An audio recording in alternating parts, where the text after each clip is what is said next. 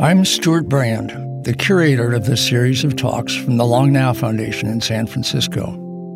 The Long Now Foundation is a nonprofit dedicated to fostering long term thinking and responsibility. It is entirely supported by donors and members like you. Thank you for taking the time to listen to these ideas. And if you haven't already, please consider becoming a member to help inspire long term thinking for generations to come. This podcast is brought to you by Stripe, a company that is working to build the economic infrastructure of the Internet. They help people start Internet businesses and accept online payment from customers all over the world.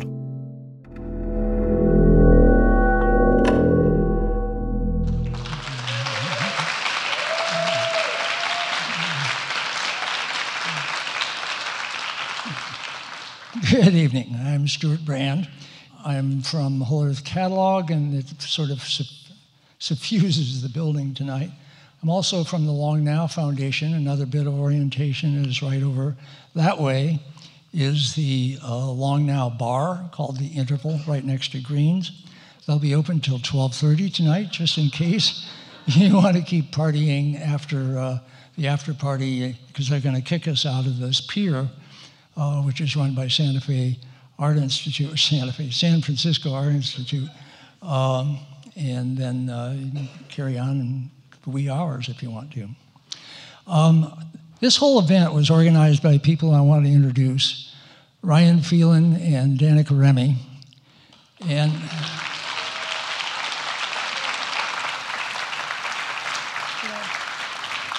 Ryan's the Danica, Ryan's the uh, curator, Danica's uh, uh, development and maker happen of things. And you guys can probably explain a little bit of the house rules tonight. Do you need a mic? I, I don't think we need it. I think we're mic'd. Mic'd up. Yeah, we're mic'd. So thank you, Stewart. Um, and welcome everyone to this evening's program. When we conceptualized what to do to celebrate the Whole Earth 50th, we thought, what could be better than four in depth conversations? Now, they're kind of compressed into 25 minute segments, but we tried. Um, and we wanted to take four really important themes from the Whole Earth Catalog. And you have that information in your brochure today, as well as uh, bios on the speakers. So we're going to try to really run this as promptly as we can with my co host here. Um, one other thing, I, Stewart mentioned the after party, and just want to make sure everyone is thinking about making plans to come over at the end this evening and join the rest of the alumni that have been honestly partying all day next door. So, Danica, what else? And then I'd like to bring the volume down a little bit and uh, remind everybody that we have uh, 143 issues of Whole Earth Coevolution Quarterly and the catalogs on display. And it's quite amazing to walk the line from 1968 all the way to 2002 when we stopped um, publishing. And so I hope you'll enjoy the art, the covers, and the conversations about where you were um, when you read one of those or what you were doing at the year that those were published. I encourage all of you to hashtag Whole Earth 50th and hashtag stay foolish and stay hungry. Um, and take uh, no flashes in the theater, please. Um, but when you get into the after party, um, we encourage photos all over the place. So Please enjoy. And hashtag SFAI, our host for this evening, San Francisco Art Institute, um, who have graciously given us the atrium next door. So, with that, with that, see you guys in a few minutes. Uh, I'll be back at the end of the program. I'm just here one more second to introduce the first perspective giver on things. There's all these faux images of Earth. You know, that's a photograph, but, and that thing's just a fun ball. But um, it's best to hear from somebody who's seen it raw, the Apollo 9 astronaut, Rusty Schweickart.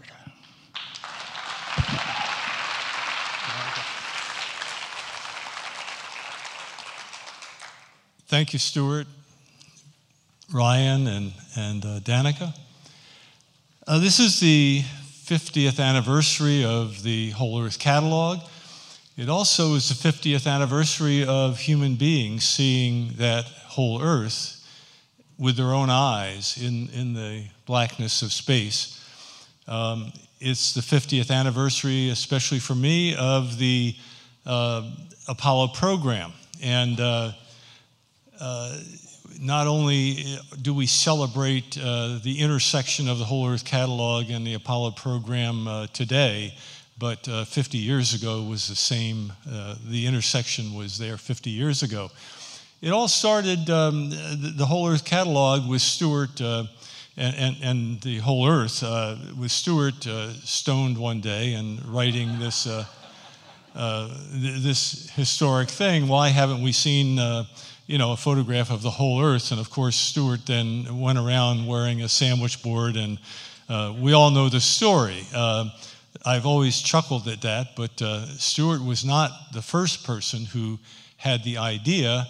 Uh, Fred Hoyle uh, made this wonderful statement back in 1948. And I think this is the essence of what we're really talking about today. Human beings have now had that view. And the first people who had it were, um, I got to go back one there. The first people who had that vision were uh, the Apollo 8 crew as they went out around the moon in, at Christmas time in 1968. And um, this is what Bill Anders uh, saw when he looked out the window uh, the real blackness of space, not with the Earth in the view or the sun, but just the stars. And that made a huge impression on him. Um, this is a, a, slightly different picture. When he looked at it another time, without the sun and the earth shine on the moon, the moon interfered with that, and he really understood the blackness of space. Three orbits later, they went around the first three orbits going backward around the moon, and it was pretty boring watching the craters. But they turned around on the fourth orbit, and this was what they, the sight they saw coming over the horizon. This was the first time human eyes had seen this beautiful planet contrasted against the, the grays of the moon and the blackness of space. To me, this was the moment of cosmic birth, the moment when humans first left the womb of Mother Earth and moved out into the universe this is historically the moment we're living it now. That's a moment of 10,000 years, perhaps for long now, or perhaps a, a few dozen years. But this was this is the important element. We are born out of the womb of Mother Earth. It is only as human life is born out of the womb that it begins to appreciate love and begin to take care of its mother. And we, as we move out into the cosmos, must both love and look back at and take responsibility for the mother from which we emerged. You'll hear that theme again and again. So, this is our responsibility, and we must accept this responsibility as we move out into space. Thank you.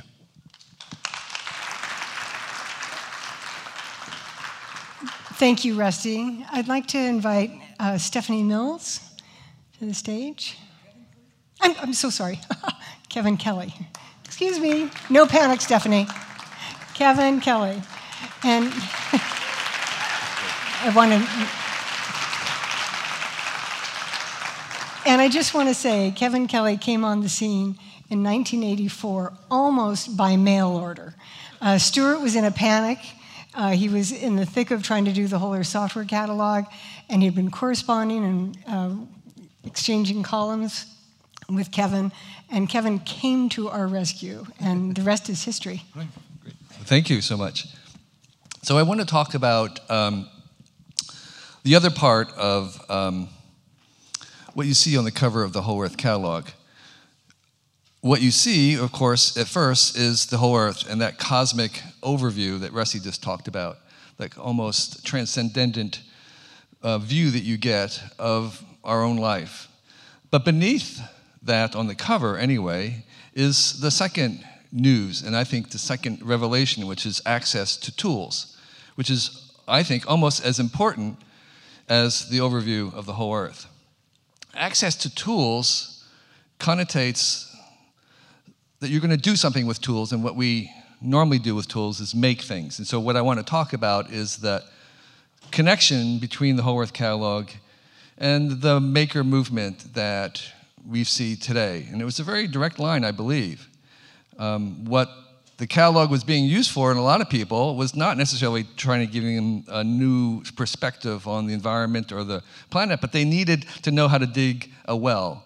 They were going to go back to the land and they needed to figure out how to build a roof, or they wanted to try to homeschool their kids and they wanted some suggestions about curriculum.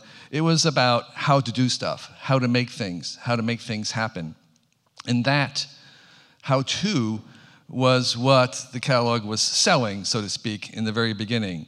And it made a huge difference. I think um, many people can testify the fact that the Whole Earth Catalog changed their lives, and they changed their lives because it told them how to do things that they didn't even know that they wanted to do. It told them how to do things they wanted to know how to do, but it, most importantly, it opened up this gateway to possibilities about things they didn't even know that they wanted to do. And I think that enlargement of the possibility space that tools bring is one of the great nudges that the Whole Earth Catalog made to our culture. It kind of opened up the possibility space. And so people like myself who encountered it for the first time said, wait a minute, you can actually, you know, build your own house. You can actually buy dynamite and blow up a boulder. You can actually figure out how to, to um, have bees in your backyard. That's all possible. I didn't even think about that before. And now I have that possibility because I know that these tools exist. I know this, this, information exists. And so I think there was this aha that the culture had where it was um, taking a long American tradition of doing things on your own, making stuff in basements. Anybody who grew up on a farm would realize that there were makers, the farmers are makers by necessity. But there there's two things that were different this time. One was this enlargement about the kinds of things that you could learn how to do yourself. It wasn't just fixing farm machinery, it was learning how to pan for gold. It was learning how to program a programmable calculator. It was, um, you know, it was learning how to knit in an old fashioned way that had died out. All these things were now something that you could learn how to do, not just the things that your grandfather or grandmother knew. And secondly, I think it sped up, accelerated the rate of learning. And it accelerated it in a, in a very major way where before, if you wanted to find out how to do something, it was almost impossible to f- connect with that correct information. Libraries were very, very small. Bookstores were pathetically understocked there was simply no way to find out how to do these things. We, we don't really even remember how, how bad it was. And so this acceleration has only gained speed. So, so now we have the extension of the Whole Earth Catalog, which was the web, and then we have an extension of that web, which is YouTube. And I think as we look at this movement to take tools and to make things and to expand our possibilities, I think of no better example of the way in which the acceleration has happened other than the millions of YouTube videos of people who have taken what they know and they're sharing it and telling other people how to do what they have learned to do. And that acceleration is really, really underappreciated right now. It's, it's massively important, massively faster than any way we could have imagined. And I think a lot of the stuff that we're seeing worldwide in terms of people making things, starting things, making things happen has be, been because the access to tools that the Whole Earth initiated has accelerated and expanded in the form of YouTube and has gone on to really change what we think about as culture. And as an indication of the importance of YouTube, I want to introduce the next speaker, who is a YouTube maker star. Simone Giertz is a maker, innovator, creator, inventor who has a massive YouTube following. And um, she began a channel about what she called shitty robots. She has a sense of humor, she's an entertainer as well. And she'll be up here to um, tell you about sort of this next phase of the maker movement. Simone.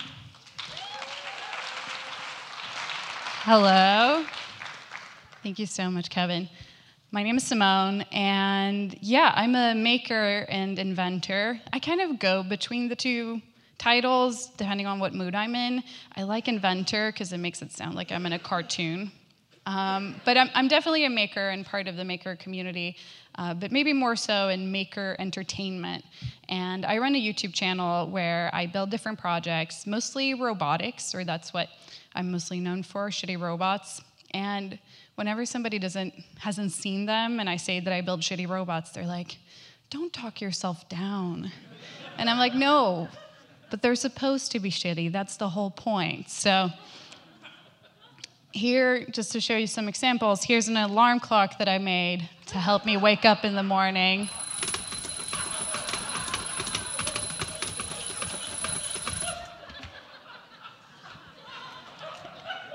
This video on different platforms has been seen around 80 million times, which probably makes me the person on all of planet Earth that most people have seen getting slapped in the face with a rubber hand.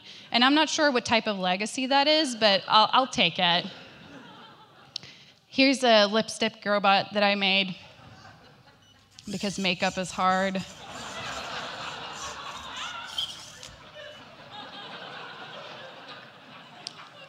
And here's a robot that I made to help me serve soup. This one takes a little while, so it's probably going to eat up the rest of my time here for the intro. But let's wait for the punchline.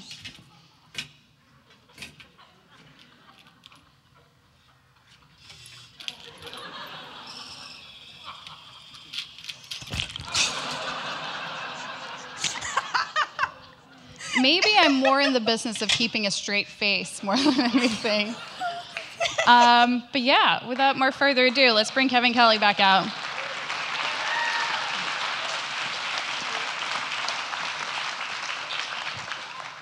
Maybe we should progress the slide, or maybe we should just keep this. It's, it's a pretty, it's a good frame.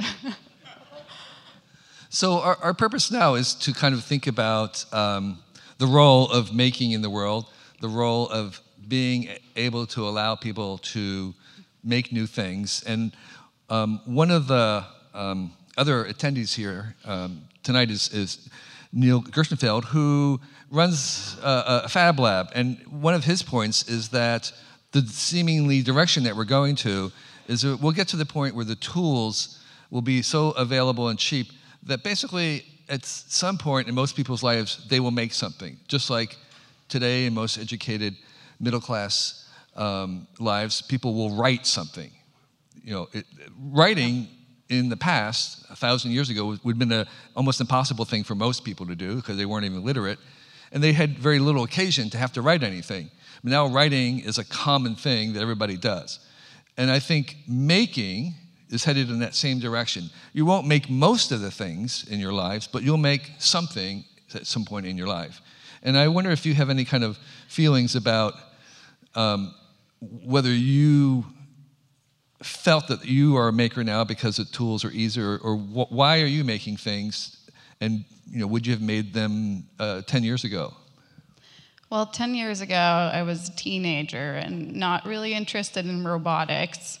Uh, robotics. Um, yeah, I mean, I, I, think definitely I so badly want the maker movement to be this kind of antidote to consumerism and be an alternative to or instead of buying things, you make things. And instead of throwing things away, you fix things. But I've kind of been looking at the pattern of how I'm making, and I realized it's mostly just me buying a bunch of materials and tools. And it's like, it's, it's in some way, it's easy for it to become a little bit like a gear sport. And I like, maker spaces are a good compromise in that, where it's like, oh, we can give people access to tools and access to making without having to get all these ex- this expensive gear. But yeah, I don't know. Of course, tools getting cheaper, like they're being Raspberry Pis for three dollars or five dollars. that's I mean, it's it's huge. It's such a game changer. You can take the risk of making mistakes when you're not gambling huge investments. And um, did you? When you were growing up, you said you were a teenager, you weren't thinking about robotics. When did you start thinking about robotics? When did you kind of realize, oh my gosh, I, even I, could be making robots?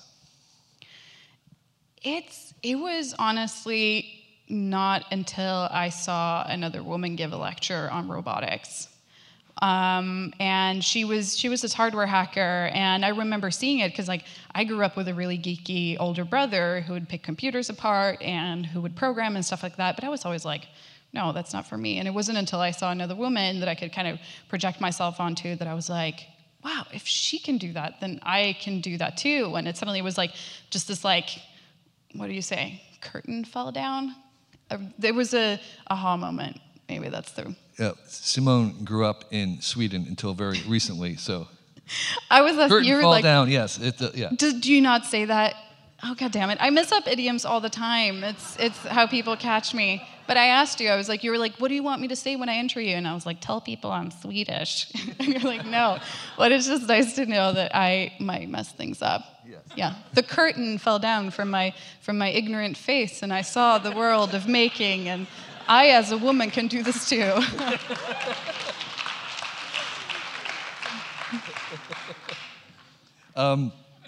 So, so do you have any any sense of like, uh, do you wish you had access to more tools? Do, do you what, what would you need if you could wave a magic wand to kind of make your life richer in terms of making things? Is it cheaper tools, more tools, more time, uh, more information? Honestly at, this point it's just more time. Like that's definitely the limiting factor. And it gets to this weird point when you're like i mean i started my youtube channel three years ago and i was just like doing these projects for fun and i started putting them online. And it's like grows to this point when you kind of start a company and you're like running more of a business where it's like i don't have time to make things anymore. Um, so i really wish that i had more time that's the biggest So we should make a machine that made more time, right? Oh, yeah. that that's actually. I mean, I feel like a lot of people have tried to attempt that, but Yeah. uh, I'll I'll give it a go. But I'm I'm kind of interesting interested in like when did the word maker come around? Do you remember when people started identifying themselves as makers? Because now is definitely a thing where people are like, I'm a maker. I, I actually think it was a marketing term devised by Dale Dougherty, who um, worked for Tim O'Reilly and wanted to do a magazine that was about like cool tools, about how to make stuff. And they, he came up with this idea of maker, and um, that seemed like a, it's like Wired. It was a really good name. It was really short, a few letters, and it, and it kind of took off. So there was the, you know, the Maker Faire. And, and I, I didn't really kind of um, talk about that lineage, but I, I think it was, to me, it was no accident that the, the Maker Faire and the Maker Movement and the Maker Magazine, kind of all came out of San Francisco. I think there has been a long trend, trajectory of um, making your own things as something that was sort of honorable. And I think there is a connection between um, the maker mindset and Silicon Valley, this, this willingness to do something on your own. And that was, again, the Whole Earth catalog motif, which was do it yourself, start your own thing, um, do your own thing. And that has um, transitioned to the maker, and I think it was at the beginning of Make Magazine. Yeah. I really like the term maker because as a YouTuber, people also call you a creator. So I'm both a maker and a creator, which makes me sound like I'm God, which is great. You're, but you are, right? also really humble, really humble. a, too. humble, a humble God. A yeah. humble God.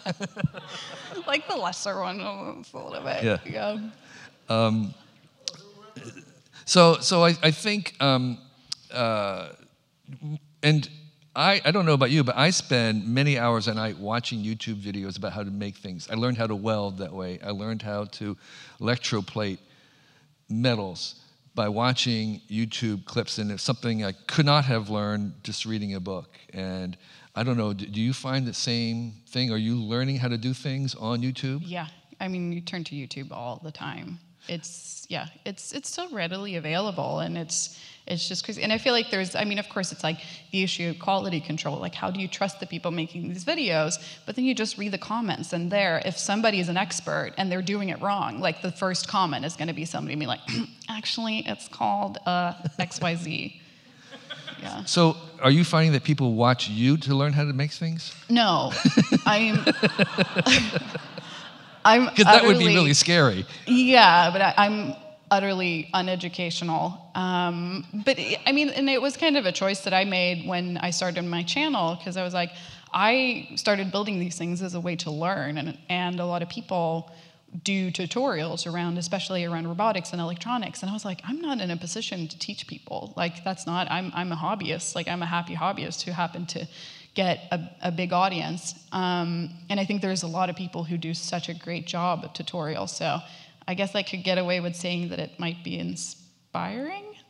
Yeah, I mean, that's something. Maybe somebody watches it and they're like, yay, I also want to build stuff. Or if she can do that, I can do better. It started as a compliment and then ended as an insult. I really like it. Great. No, but I feel like it's also, I mean, to me, like engineering and approaching engineering is really daunting because there's a lot of like, it's, it's a scary process. It's something that's really scary to teach yourself and to take on. And also in engineering, there, there's a lot of like kind of expert culture.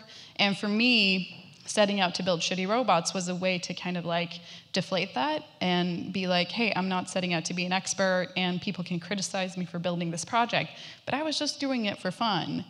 Um, I, I just feel like people, you kind of want to avoid a culture where people are scared of doing making mistakes.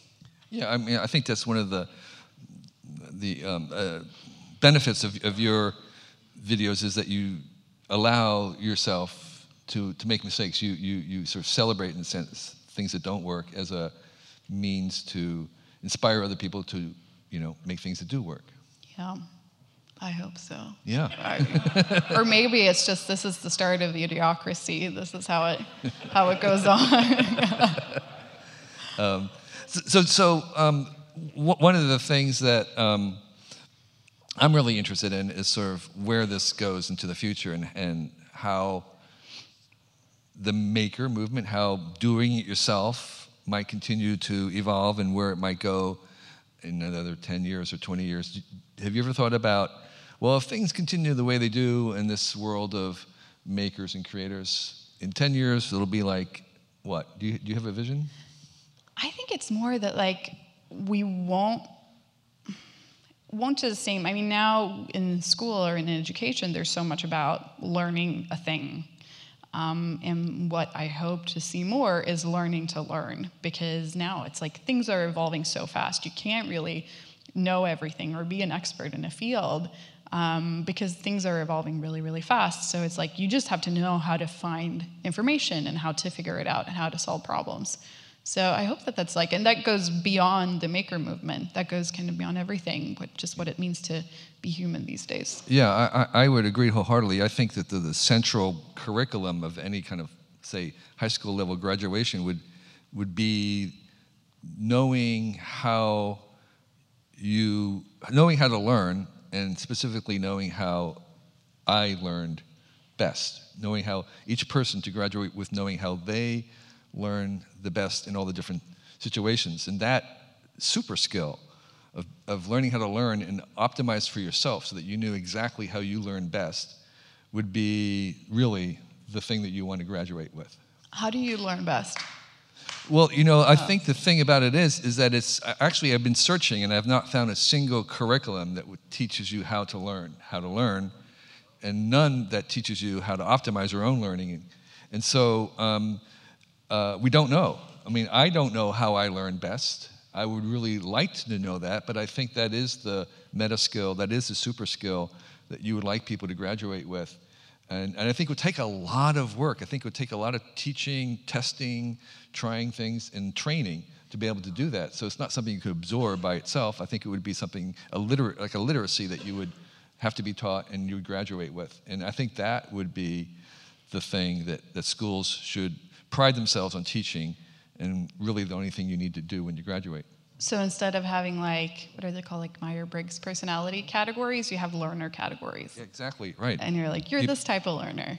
people have are all different types of learners and so you still have to learn how to learn in different situations but you would understand how you learn best in those different situations and that would be the ultimate maker skill What is the thing you learned recently? Other Yeah. than welding. um, I, i've been uh, playing around with electro uh, nickel plating, and then I'm learning, teaching myself how to edit video, and I've graduated from iMovie to Premiere Pro. Yes! So, and how about you? What have you learned recently? what have I. Oh, I did not expect to get that question bounced back at me. I know. What have I learned recently? Um, I mean, I'm learning, I'm starting a product development company, so I'm learning a lot about manufacturing, and there's a lot to learn about it. Um, but I really, I really want to learn welding. I have a welding station, I have a fume extractor, I have a welding hood. I just need to learn. yeah. I also have a fi- fire extinguisher. Too. Fire extinguisher, Yeah. yes. Two fire extinguishers. Yeah. Which is good. Yeah. Yeah. No, I, I think I think that's again that's the inspiration f- that, that for me the Whole Earth Catalog is that you can learn new things, you have these possibilities, and you know I, you go through the pages and you're like, oh, that you can do this, you can um, you know preserve uh, skulls with with bleaching, whatever. I was like, I didn't know you could do that. Now you can, and so. Right? So you- Really you- inspiring. There's a lot of people are going to take this to heart. or is it just your own skull? Is this like the new beauty trend? That it's like, yeah, get Yeah. really bright skeleton. Yes. Yeah. It's you have to use hydrogen peroxide. That's the secret. Mm-hmm. Don't use bleach. Use hydrogen peroxide. Everybody taking notes? Yeah? Okay, cool. So, um, I, I anyway, um, do you have anything else that you? What would your advice be for people who are making things? In 30 seconds. Yes. Um, really cherish your enthusiasm. We're really good at teaching people how to be duty driven and be diligent about doing things. And I've noticed that for myself, a much better fuel is if I'm genuinely excited about something, and that's when I really get shit done. Uh, but it requires a lot of taking care of yourself and making sure that you have the right perimeter. So um, just figure out, figure that out. That's rubbish advice. Not quotable at all. That's not getting in like a fancy photo on Well, Instagram. let's say it in Swedish, and that will work. yeah. Alrighty. What about you? Um, I, I think the thing is is um, uh, begin with failure. I mean, count on the fact that you're going to fail, and that failure is to be accepted and actually welcomed. So the first things you do, the second things, even the third things aren't going to work, and that's just perfectly okay, and you should really embrace that. So make stuff that fail. Yeah. All right. Plus one. Hey. Thank you so much.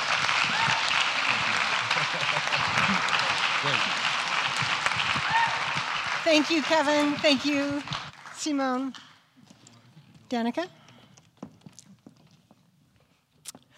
And next up, I'd like to ask Howard Rheingold to come up to the stage. I had originally met Howard and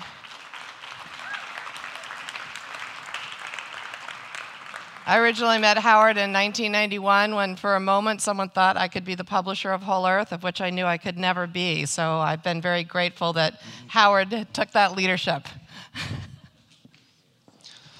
So 1968 was the year that not only did the Whole Earth catalog first appear, but it was the year I graduated from college and headed out into the world. Things are pretty fucked up now, but um, 1968 was, was kind of apocalyptic. And, and I think that, that, like probably most of the people in, in this room um, who are old enough, I, I carried that first Whole Earth catalog from place to place with me for, for quite a while. It was both a, an, an aspirational guidebook to how I might design a life for myself, um, but also it was an, an, inspiration and an invitation to try to repair what was going on in the world. And a, a strong sense that, that you get from looking at the video or looking at those old catalogs that, that there was a community of people who were doing this. I didn't really join the enterprise for about 20 years uh, when I got involved with The Well and started spending an inordinate amount of time hanging out online with what my wife called my imaginary friends, who, uh, many of whom are out here.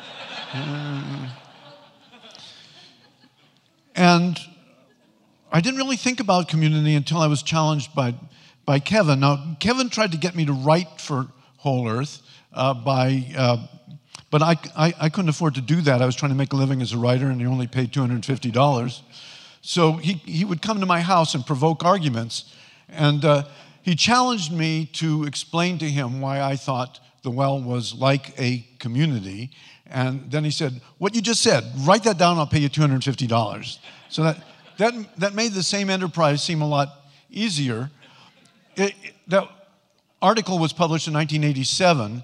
It took some years to get a contract to write a book about people communicating through computer networks because uh, editors kept telling my agent that only electrical engineers would, would want to do that and they wouldn't sell very many books.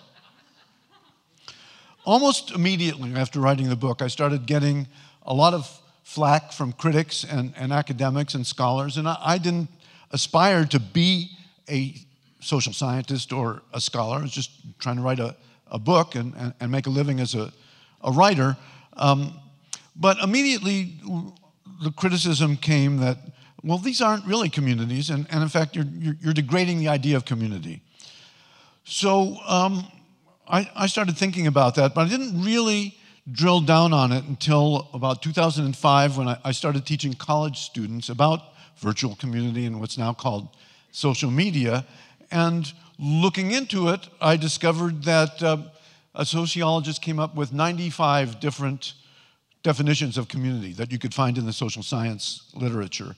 So um, we can define community, but it's not a definition that everybody is going to accept, and it's not a, an objective definition that, that exists in the world outside of our, our wrestling with what uh, community is. And in many senses, it's a projective test about our hopes and, and fears about the way our lives and, and the world seems to be changing, largely because of the advent of communication technologies. And in fact, sociology started when Ferdinand Tönnies in the 19th century started writing about the way life was changing when people moved from villages to cities and from norms and customs to contracts. He, he called it, um, oh, my mind's gone blank on it. Um, does anybody remember what those words are? oh, uh, so th- back then it was modernity that was happening. And now, of course, the changes that come in our, our cities and our, our social lives through communication technologies are so much more global and are happening so much faster. And we're discovering that there are all kinds of great communities out there, and there are also Nazis and incels and terrorists and gamer gators. Uh, community seems to have this aura of being this nice thing that used to exist, but doesn't anymore. But it's something that keeps changing, and people who don't have uh, nice ideas can have communities too. So there's more to say about this, but fortunately, we have some time to, to talk about it. So I'm going to invite Chip Conley to come up and talk for a minute.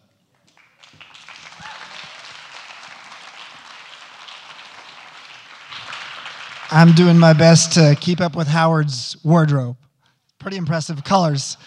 And I just, before I get started, I just want to say to Stewart, when I started my uh, first company, Joie de Vivre Hotels, um, 32 years ago, the first thing I had in my business plan was start cheap, small, and local, which I learned from you, from Whole Earth Catalog. Thank you. Um, so I'm going to take us back actually a, a, lot longer. I'm going to take us back to 1910. Um, E.M. Forster wrote a book, uh, Howard's End, started the book with an epigraph, only connect.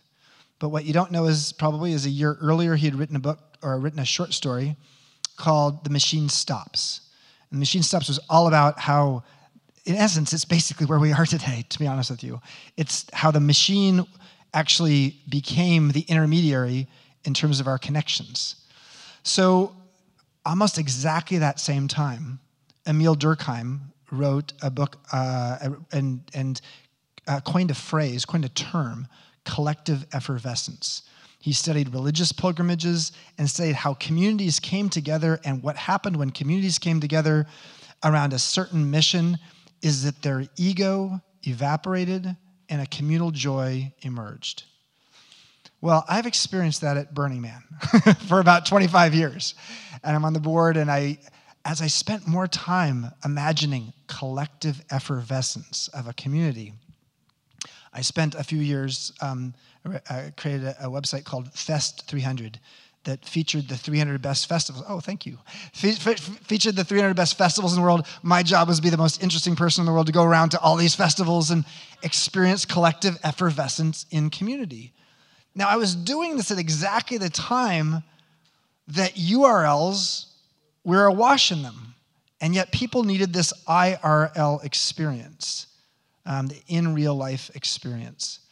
Um, I saw that as a boutique hotelier here in San Francisco, where I connected our guests who come uh, to our hotels with locals. We call it the Golden Gate Greeter Program, where we connected locals with uh, people visiting the city. And then for the last five and a half years, I've been at Airbnb with, uh, helping the young founders uh, steer the rocket ship and in charge of community globally for Airbnb for um, four of those five and a half years.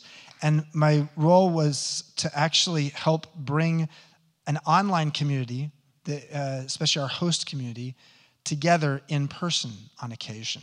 Uh, and we did it exactly at Fort Mason, our first host uh, community event in person uh, in 2014. 1,500 hosts here, 6,000 hosts in, uh, in Paris a year later, and then 20,000 hosts a year later from 110 countries. And the thing that I noticed more than anything was the idea that IRL and URL are not at odds.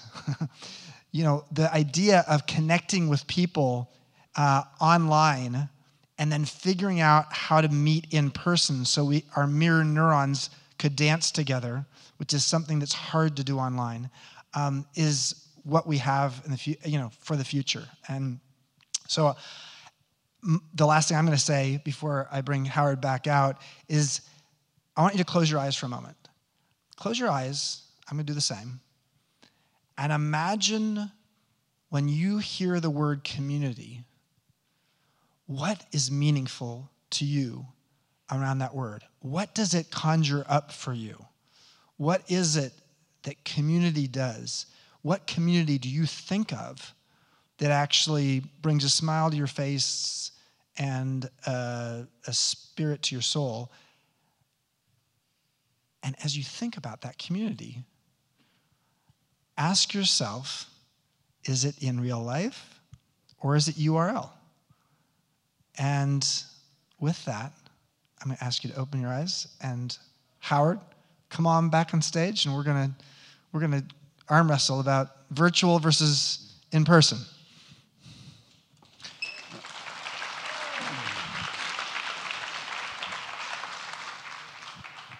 Hi.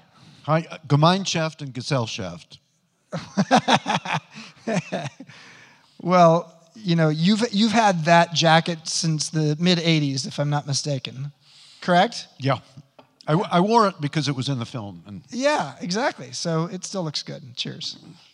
So, uh, what are we going to talk about? We got a community here in this room, and they're in real life. What, I, the thing I would like to ask you is, what do you think about URL versus IRL? Is it a versus or is it an and? Is it, you know, what do you think? Well, one one of the the reasons I felt that, that the well was very community like, and it's something that I think all of us still experience, is that we were able to connect with people that, that we either shared an interest with or, or sparked some, some, some kind of attraction that, um, that we might not otherwise have connected with.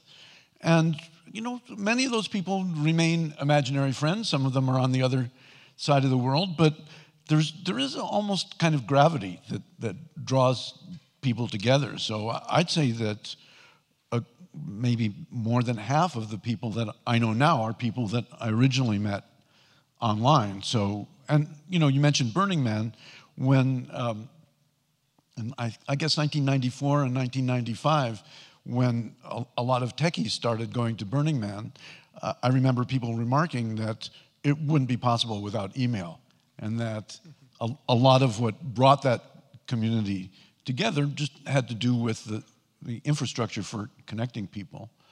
When I started thinking about what, what was unique about this new computer mediated communication, I thought, well, you can connect with people that, that you want to connect with even if you didn't know them. And it's a many to many medium. But it, it, at times, looking at social media and how we see these tribes who then are fighting with another tribe and, and frankly don't have necessarily civil decorum in terms of how they communicate. How, how do we solve for that? I mean, it's funny, uh, other fact is it's the 50th anniversary of Mr. Rogers' Neighborhood. and like back then, you know, yeah, let's, I saw that doc. I flew from Miami to San Francisco. I had a speech in Miami this morning, strangely enough. And um, I flew today and I watched that film on the way back. And it's interesting to look back to that era 50 years ago, Mr. Rogers and the neighborhood, the community. And there was almost like a, a civil decorum that goes on. Why, why is it that we've so fallen off that path in the virtual or the digital world? Well, I don't think I don't think people, or have we? I don't think people have, have become more coarse, coarse and vulgar and mean. I think it's just more easily visible uh, to us now. And you know, this idea that communication technologies are changing community not for the better is not a new idea. Robert, Robert Putnam wrote about uh, bowling alone and the decline of social capital in America and, and what he correlated it with. And he tried correlating it with everything else race relations, women entering the the workforce. And he, what he ultimately correlated it with was the, the rise of people watching television all the time. So, well, there are a couple of things that, that I think are, are important. One of them is the public sphere, and I'd, I'd like to talk about that. But I think the other thing we need to talk about is that community is not this thing that used to exist or that exists in an ideal form, it's something that we should wrestle with. And particularly since things are changing more rapidly. For what Tönnies was involved with was a, a change that, that suddenly changed the way people had lived in their villages for thousands of years. Now we get that kind of epical change is on a decade basis. Yeah, I, I mean, I recently, uh, I recently found out I have prostate ch- cancer uh, less than four weeks ago. And uh, I was able to connect with a community of and it's intermediate stage, so it's, you know, it's something that's concerning. In the past, I'm not sure if I didn't have an online way to actually research it and then listen to people who actually have had it, similar stage to where I am, and then actually go out and communicate with them and to have all of that as an experience in the last four weeks and then frankly, to have the IRL experience as well as no, oh, here's a meetup of people who are talking about that. To me, it's a it's a it's glorious that I have two different paths to actually have that kind of experience that helps me feel like I'm not alone. Well, you know, in, in fact, in 1986, one of the things that, that really coalesced the idea of community around the well was when, when Phil Katz's son came down with leukemia, and we created an online support group overnight. Now there's jillions of online support groups. 1986, that was a new thing. So uh, that was 1986. But nine years ago, I came down with cancer, and I needed people to drive me to treatments every day. And many, many people from the well, um, including Phil Cat, who drove over from Berkeley to, to pick me up and drive me to a radiation treatment. And then, uh, you know, you're, you're kind of isolated and, and terrified, and um, being able to connect with people online was really important. Uh, also, I, I, I started a, a, a, Tumblr about it, A, because I didn't want to uh, tell the same story to every person who asked me how I was doing, and, and um, B, because that had been my way of connecting with people, and it was a way to get out a lot of these feelings that uh, you know your oncologist doesn't want to talk to you about. So you know that's the bright side of things is that people who who need to connect with someone because they're in trouble can find a lifeline. So uh, I want to go back to the decorum thing and the civility thing. Do you think that, that does, that somehow cleanse itself over time, or are there some elements of either rules or um, sort of social mores that actually start to define how we create community or connect in a civil way uh, amongst communities online? Well, my personal opinion about it is that a network of people who communicate online are not necessarily a community. And one of the things that signals the formation of community is that they begin to enforce norms. Uh, so uh, there's a lot of bad stuff going on online now. There was a lot of bad stuff going online um, all the time. Now there's just a lot more people online. And when I started writing the, the book, the thought that occurred to me that I thought about a lot was what's the most important thing about this communication medium if, as we believe, a lot of people are going to be using it? And that brought me to the idea of the public sphere that political philosophers had been talking about that I didn't, had not known about until I asked.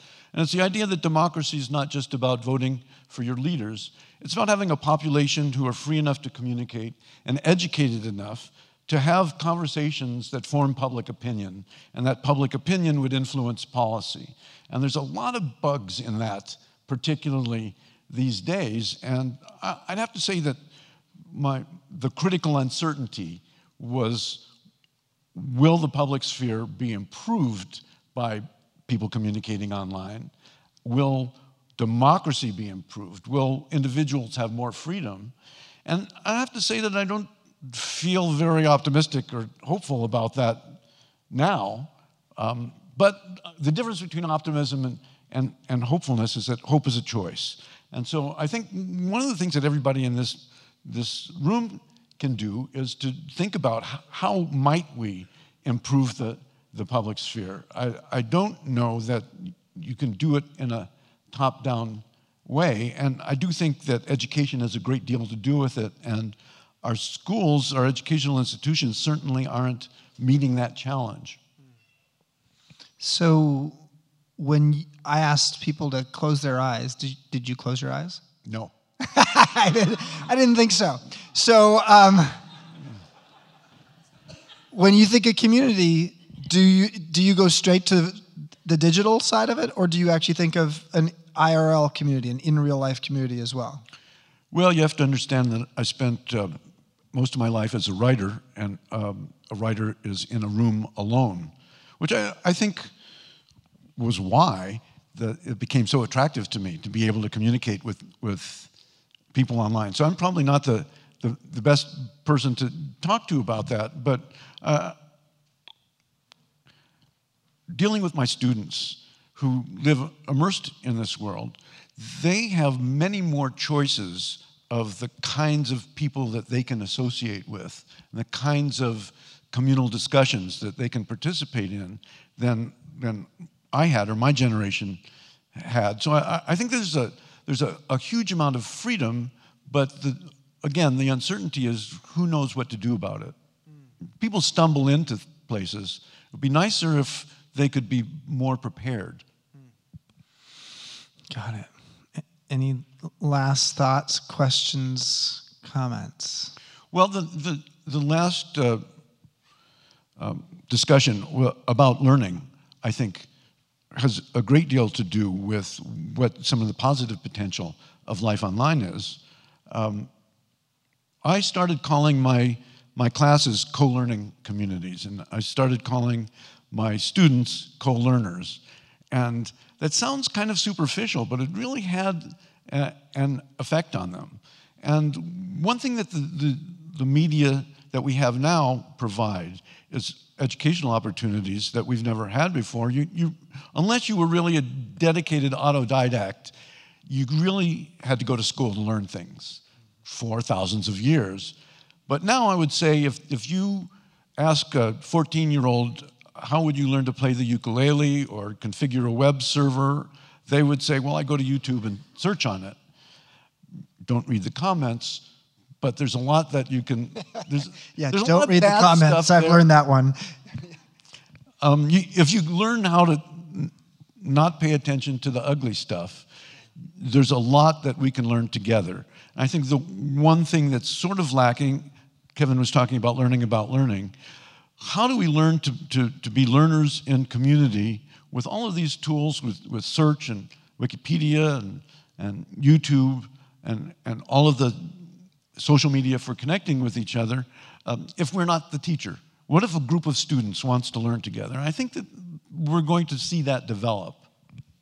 So I'll, I'll wrap up by just saying I, th- I am my experience in moving from being a localized boutique hotelier with a bunch of hotels all in a region to becoming a hospita- global hospitality uh, called the guru in the company around hospitality and community.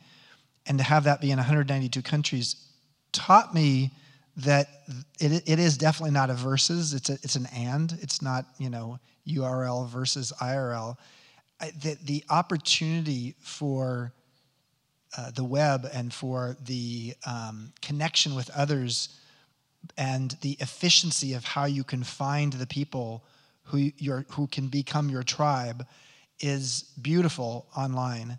And then what it affords is the opportunity to create that community in person when you can. Again if, if the person who you really relate to the most is in iceland you know you may not see them all that often uh, but uh, i really have found on a personal level with this airbnb community the idea that you can actually create a sense of passion with people and then give yourself that opportunity to find the people locally that you can actually have the face to face in real life experience with. Um, because both of them, frankly, I think both of them speak to our humanity uh, the desire to actually discover people and the desire to, to deepen a connection with someone, which, from at least from my perspective, happens more easily in person. I, I, would just add one thing at the end that's advice for, for people online, which is I think one thing that would improve life online a great deal is that if a, a norm developed that it's okay to throw trolls out. That um, the, the First Amendment says Congress shall make no law, not um, let's let this jerk slap people around in my living room. And, and the, the, nu- the number of people who will leave because they're offended by censorship is a fraction of the number of people who never, you never hear from because they don't want to stick their head up and have something thrown at it. On that happy note, um, we're done. Thank you, Howard.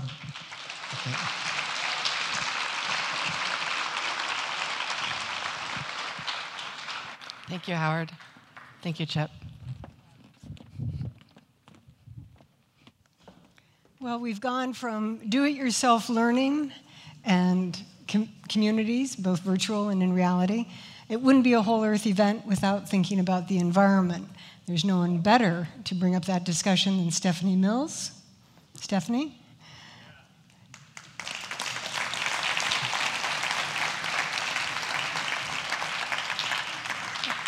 When Stephanie graduated from Mills College at a very young age, um, she became the leading spokeswoman for the environment. And in 1980, uh, went on to work at Coevolution as part of the staff team. I'm going to just get you, you're live right here. Thank you, Ryan. Uh, gratitude to Mother Earth, gratitude to Stewart and Ryan and their colleagues for realizing this event, gratitude to Stephanie Feldstein for her partnership tonight. The image was taken this summer in a stand of old growth white pine saved in 1973 from the chainsaws by a small group of thoughtful, committed citizens. The plants are bunchberry and Canada mayflower. Gratitude to all those beings. Stewart, master of compressed utterance, asked for five minutes on the last and next half centuries. More than a tweet, less than a tome. 50 years is an eye blink, yet, despite many good faith efforts at every level to prevent waste and ruin, the growth of industrial civilization has ravaged the earth, depleting soil, water, and biodiversity, contaminating the oceans and the atmosphere. In 1968, Paul and Anne Ehrlich dropped the population bomb. There were about 3.5 billion of us then, over 7 billion now. Contraceptive means improved, while political calculation, cultural conservatism, and patriarchy hampered their widespread adoption. 60s timblers of revolutionary change cracked a few foundations. In 1972, from the Club of Rome, we got a world systems model forecasting industrial civilization's inescapable limits to growth. In 1974, Congress heard of M. King Hubbert's curve mapping the limits to oil production, the end times for a petroleum driven global infrastructure. Big business as usual has continued. Critical thresholds have been crossed. A late breaking discussion of degrowth is underway, but yet to reach a wide audience. A half century ago, we thought about living more responsibly. Access to tools enlivened possibilities of household, homestead, village, and neighborhood self reliance. There was hope of stalling the apocalypse juggernaut. There still may be. While at Coevolution Quarterly, best magazine that ever lived, I also worked on the next Whole Earth catalog. Its extensive reviews of essential means like hand tools and simple machines, how to books for scores of timeless crafts, a spectrum of advice on farming and gardening, and astute reporting on appropriate technologies remain durable goods. Where I live, quite a few young hand makers, digital natives, cherish the catalog for its can do spirit and for arraying the physical and conceptual tools they wield. They're flourishing while reducing their dependence on brittle systems and long lines of supply. What's coming? Possibilities I hope for, probabilities to dread. Possible, a renewed stirring of love for the earth, respect for and reciprocity with all beings. Both love of place and interest in nature stem from our long-time past, although these days they court struggle and grief along with authentic connection. They've got survival value. Belly botanists and bird nerds, frog counters and foragers begin as kids. They're the ones who grow up to be the Rachel Carsons and E.O. Wilsons, the water protectors at Standing Rock. Maybe you've got such a one. Hope so. In the chaos of our moment, perhaps a new understanding is imminent. A fundamental change of heart is needed, and there are harbingers from the eco pope to ecological restorationists everywhere.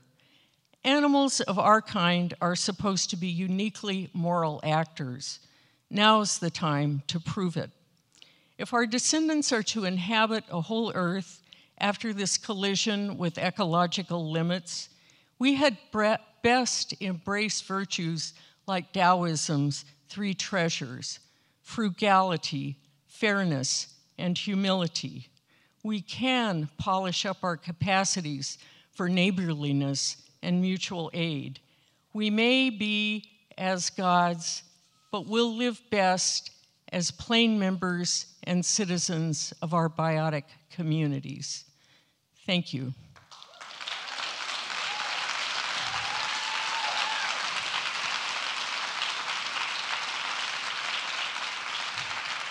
And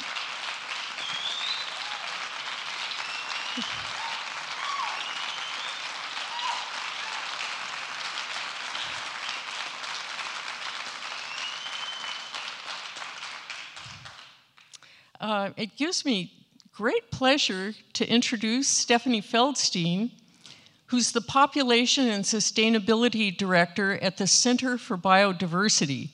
She leads the center's work to highlight and address threats to endangered species and wild places from runaway human population growth and overconsumption. She is the author of the marvelous Animal Lover's Guide to Changing the World. Stephanie.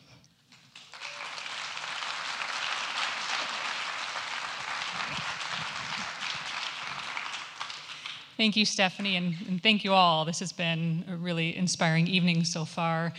And I want to talk a little bit about technology and environmental protection because I come from the Back to the Future generation. In just a few decades, we've made astonishing advances in technology. We can all sit here and watch Simone's amazing robotics videos on computers in our pockets that we can charge with the power of the sun. It's pretty incredible. It's things we've only dreamed of in science fiction. And it really feeds this sense that someday, maybe when we have hover cars, the world will be different. And throughout my life, there's always been this deification of technology, this belief that technology will save us all, whether it's from our own mortality or from the damage that we've done to the planet. But there is no high tech silver bullet that can change the realities of nature, including that we're a part of it and that it has its limits. Technology has done amazing things, of course, and I enjoy being part of the age of information and all that brings.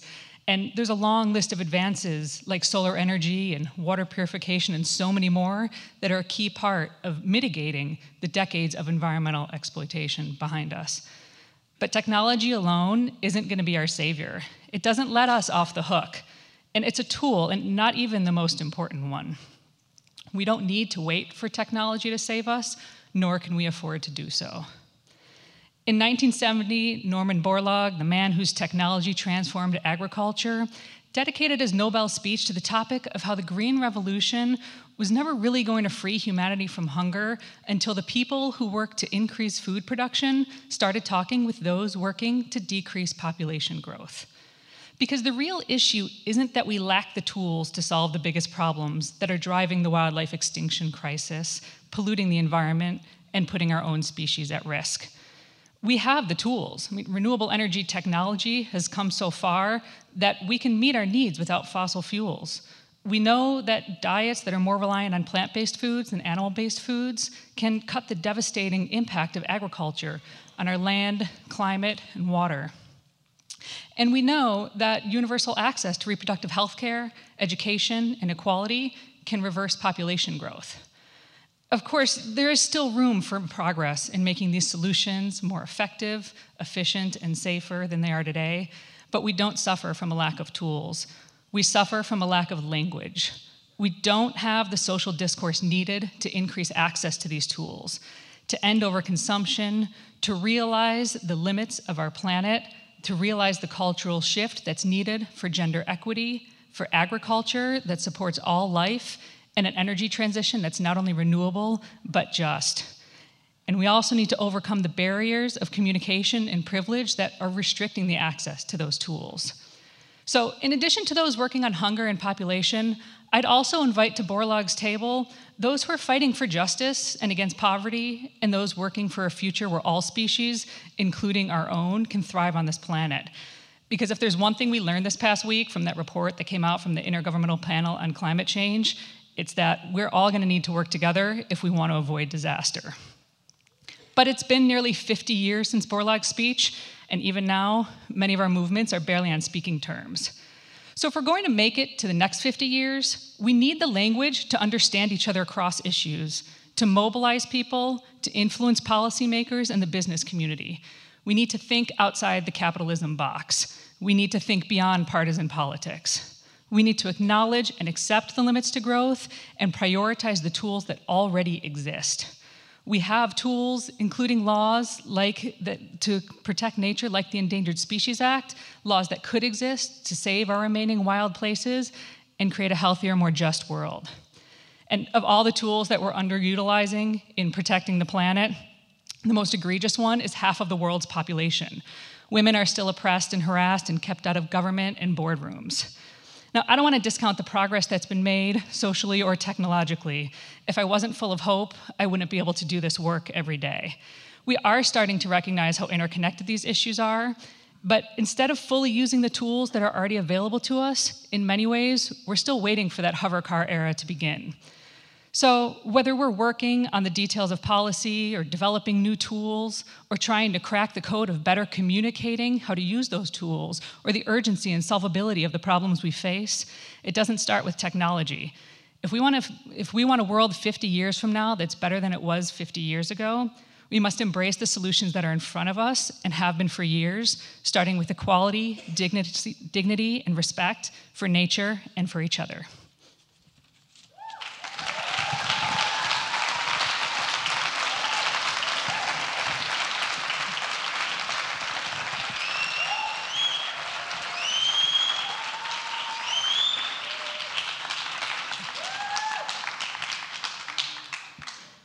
It sounds like there's some friends of the earth out there.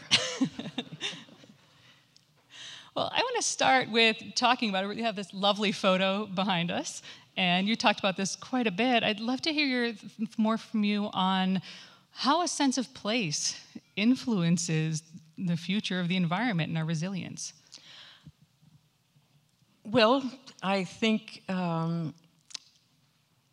it's attachment. It's a, it's a primary attachment to place with distinct character. Like I, I live in the former North Woods. It's a, it's a forested region. This was taken up in the upper peninsula of Michigan, a little north. Yeah, yes, yeah, that's the way you say that's goddess country. Um, I, th- I think you, you know, you can't it's hard to fight for what you don't know. You know, it's hard to fight for what you're not uh, connected with, what you don't have a, a sense of. And um, so a connection to a real geographical location with its own character, its own spatial dimensions, its own um, watersheds, its own plant life, uh, even if it's, if it's that tough, weedy, committed plant life that grows up in the cracks between the concrete.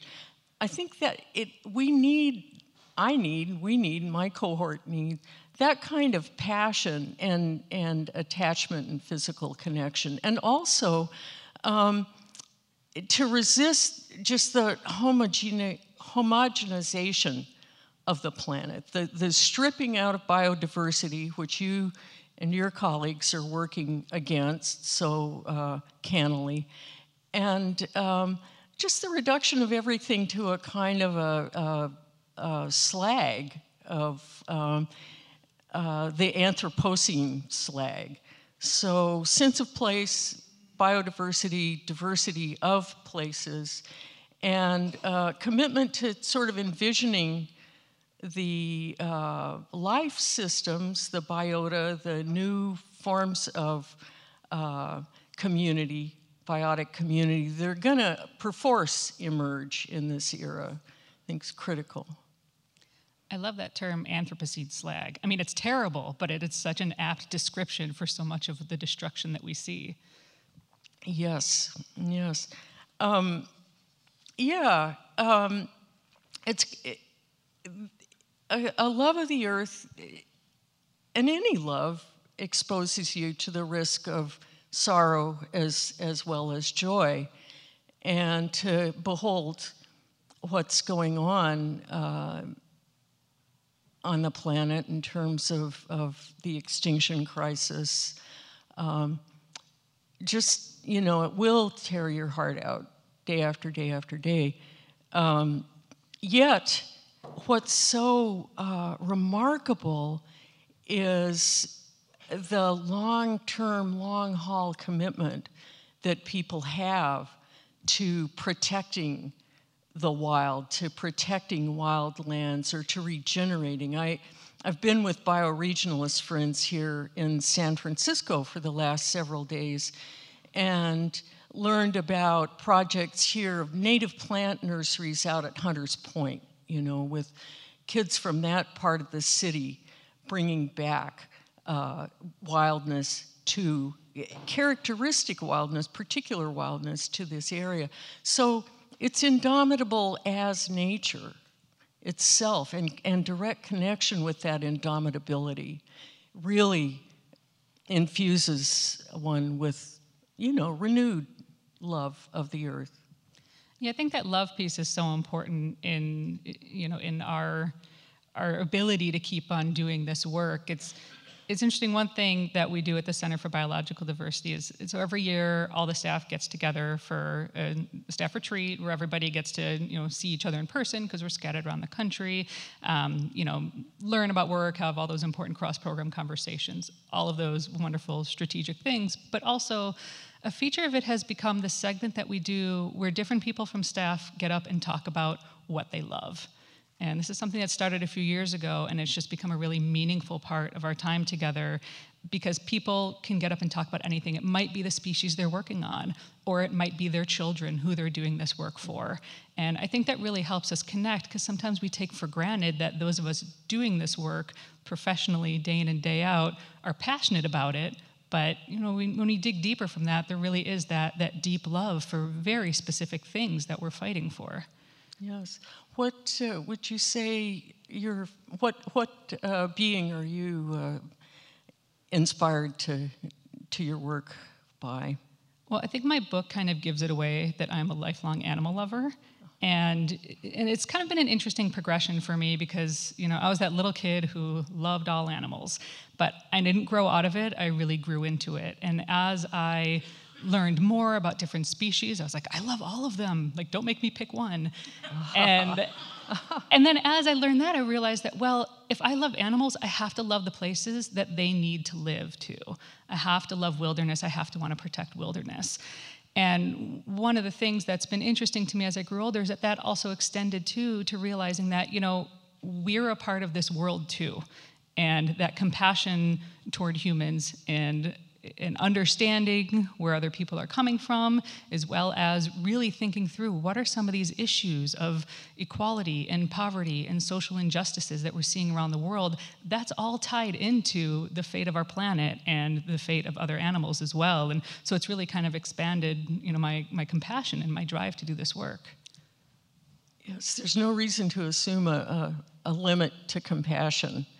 Um, I'm struck by the inclusiveness of uh, more youthful and contemporary activism, that you, you, you are part of a synthesis now that's linking all of those, all of those concerns.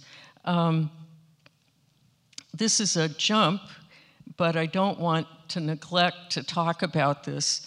Um, in addition to being the author of a full fledged book, uh, Stephanie is the author of some very interesting poetry, which appears on the Center for Biological Diversity's Endangered Species Condoms packages.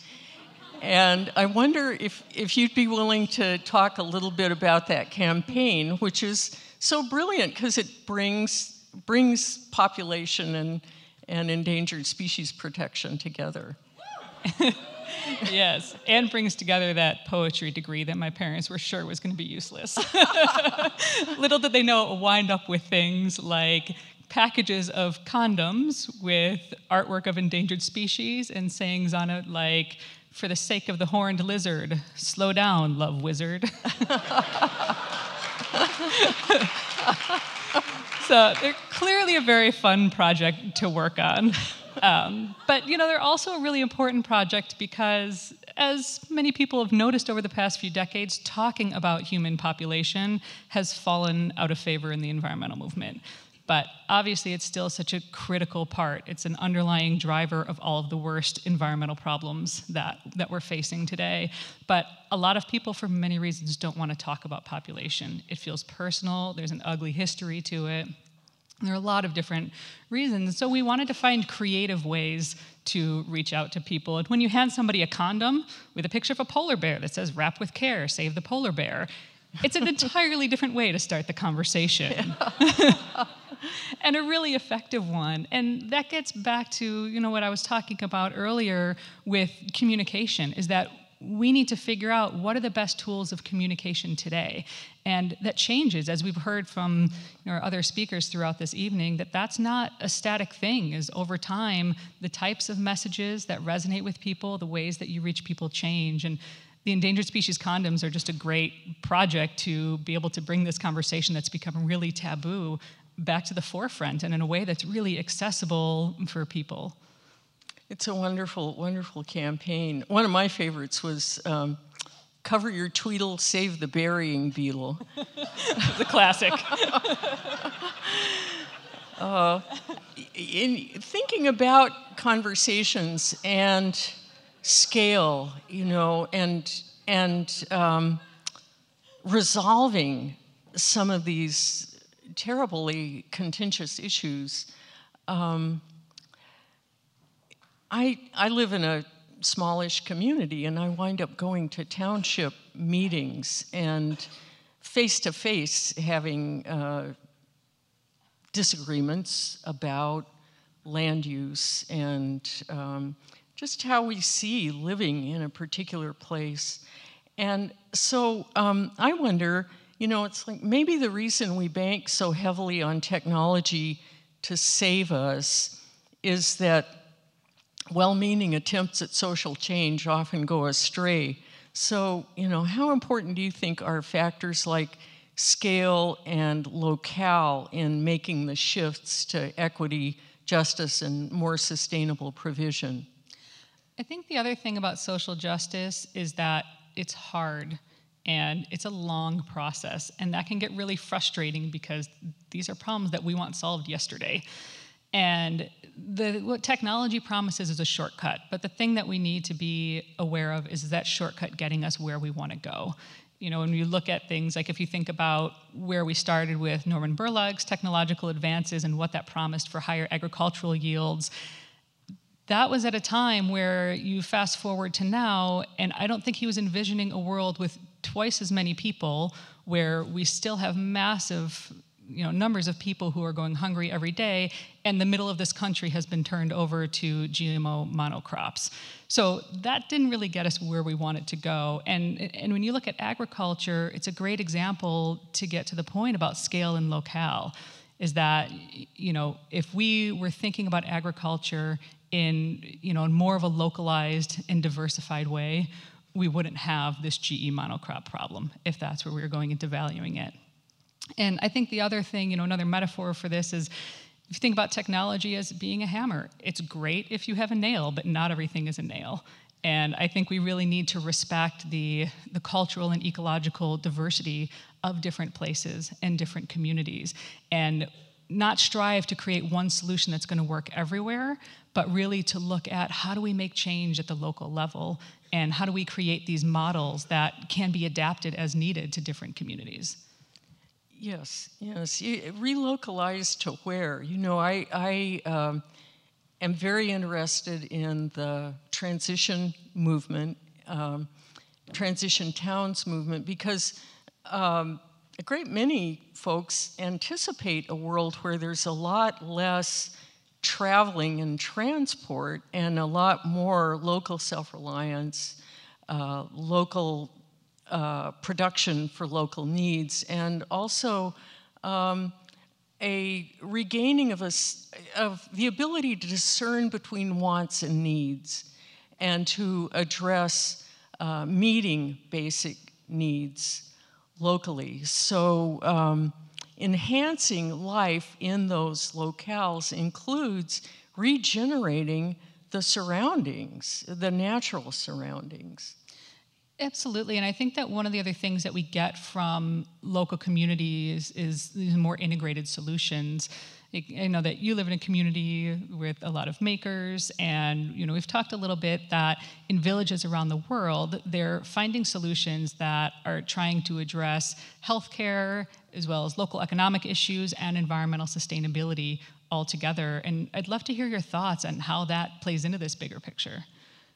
Well, I, it. Um it harks to bioregionalism, which for decades has been saying we need to regenerate local cultures and, and to reclaim some of the long-time human endowment for uh, healthcare, natural provision, and um, tutorial relationships with other beings. So um,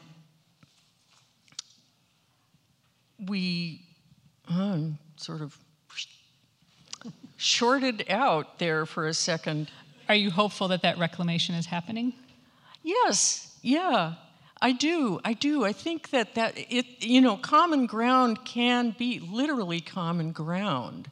You know the the land under our feet and the uh, for in my case the forest that that we love um, and learning how to sort of use it and inhabit it on a long-term basis. I mean, another hot button, hot button issue, hard to talk about, is carrying capacity, and uh, which is something that needs to to be raised in all our discussions of how we inhabit life places.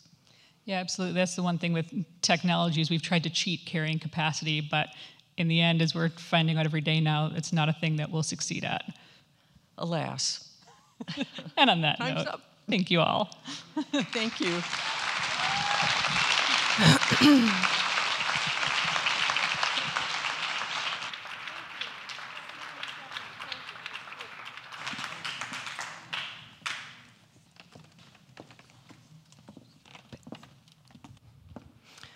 So, 30 some years ago, I answered an ad that read I'm looking for someone to uh, work on computers, travel, and meet interesting people.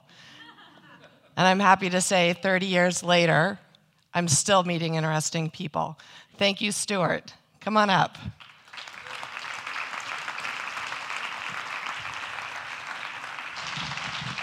Thank you, Danica.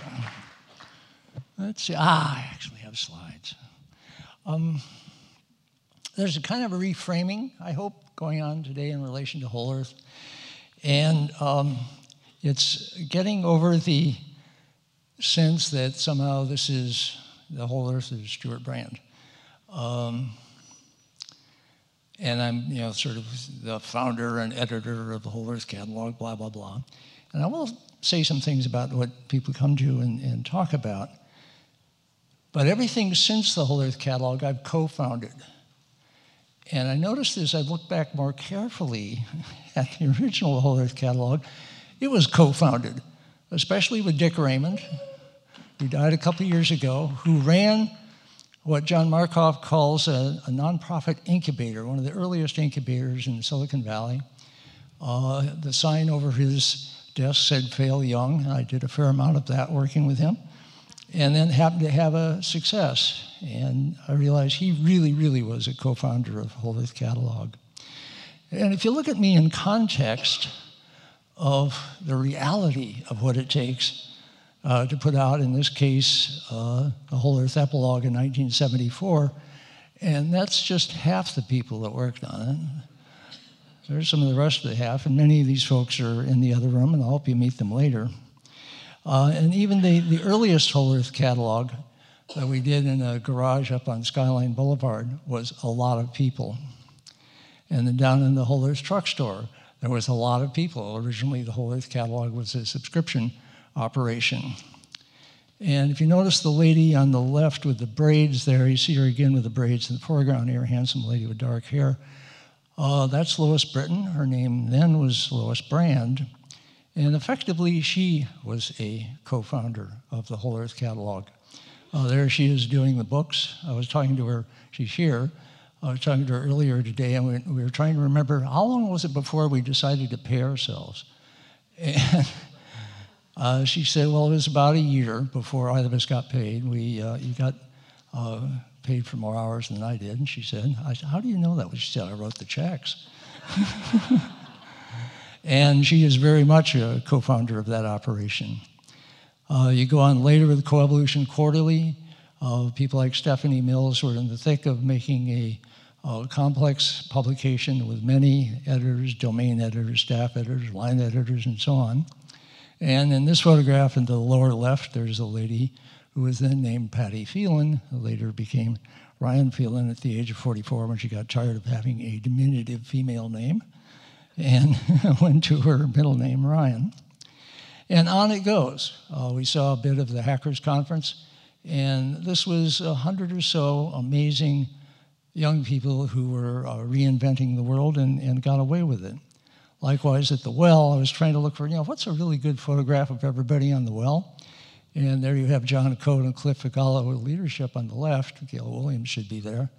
And the photograph on the right is actually everybody on the well. That's the servers where we all lived in our uh, virtual reality with our imaginary friends. So, how did it actually work in the catalog? What actually happened there with people? And I've had occasion to look at this just in context of what people have come to say. And a lot of it had to do with just the quality of stuff that we found. And so, still, the best book on learning how to draw is The Natural Way to Draw by Nicolaides. Uh, still, the best book on learning how to fly is Langewiesche's Stick and Rudder. We were able to find these things. It was tough keeping them in print. Sometimes we helped keep them in print. There was basic stuff on, uh, like from Helen Scott Nearing, on how to grow a sugar bush, a bunch of maple trees, and then get the maple syrup out of them and make that. At the same time, uh, how do you grow wine and make good wine out of what you grow? And viticulture early on, this is before videos took over everything, there was still a possibility of learning in detail how to make uh, really good television productions or film productions. And you could go dead at that. And people started doing things like that. One of the best of all publications that came out at that time from the Boston Women's Collective, Our Bodies, Ourselves, was a revolutionary publication. Up to that point, having a woman's body was basically treated as a disease by medicine. And uh, with the women, many of them doctors realized was actually having a woman's body is uh, one, a miracle, two, an amazing instrument that uh, wants tuning. And they worked out all the details of doing that. And it wound up being one of the real founders of the women's movement, I think, to take that kind of control over the tool of one's own body. So time goes by, catalogs go by, coevolution goes by, and by and by people start coming up. Oh, you're Stewart Brand. You know, I still have the first Whole Earth catalog. And I quickly learned that, you know, I started, wow, you do? Very few of those exist, you know. I only have one. And, uh, and then they were describing, I realized they were talking about their first Whole Earth catalog. But why did they keep it? I would ask them, why, hmm, that's interesting, why do you keep it? And mumble, mumble. But then they would go on and say, well, you know, that catalog is what got me the hell out of Indiana or Arizona or North, Northern Dakota, maybe. And what it was was a, for them a, a window on a world that their small community was not giving them at the time. Or they would say things, you know, it's really what got me started with making guitars. It's what really got me started with music. And, and uh, it, that's been my profession ever since. I remember, you know, I guess the whole catalog really set my life in the direction it went. Well, you know, they're thanking me. I feel like I should be thanking them. Because there is this gratitude that goes on. And what is the gratitude actually about, is, is what I've been asking myself. I think it's about people getting not just permission to do stuff, to try stuff, to take over their own life, carry on, get out the hell out of Indiana or do things. It was an encouragement to do that just because here's, as was mentioned earlier by Kevin, all these tools, and you get a sense of, my God, there's lots of different doors and I can peek through a bunch of them, and some I might just kick open and go try it and see if it actually connects with the world or connects for me. Eh, that one didn't work, but that one does, and that one, and then it leads to these other things. And so when Steve Jobs said it was the Google 35 years before Google, it was sort of the internet before then, in the sense of that there's this array of possibilities that open out in front of you and that invite you into them. And so I regard this as, as a form of, of conferring agency. Agency is freedom and independence. It's a sense of I can do stuff. I can do basically whatever really interests me. And the Whole Earth Catalog was focused on the freedom of the individual. What's the opposite of agency? The opposite of agency is basically victimhood. And one of the things I remember writing somewhere along the way in one of the Whole Earth catalogs is, you know, what's worth doing? Unmake victims. Start with yourself, branch out from there. I think agency is one of the most fundamental things that we can take on in ourselves and encourage in others. and that's one of the reasons I especially wanted to have my version of uh, YouTube to come on shortly, because when people ask me now, where's the kind of thing of conferring uh, skills and tools, where do you get that now? I, you get it from YouTube. And we heard that in, in Kevin and Simone's session. Simone has proved that uh, we are as gods and might as well get bad at it. um, I just wanted to let everyone know that those fireworks are going off out there in celebration of this party. No, fucking, yeah. What? I think she made that up. There's a whole other level of uh, YouTube videos, not just how to weld, but how to do amazing things. And for that, I want to bring up uh, Sal Khan.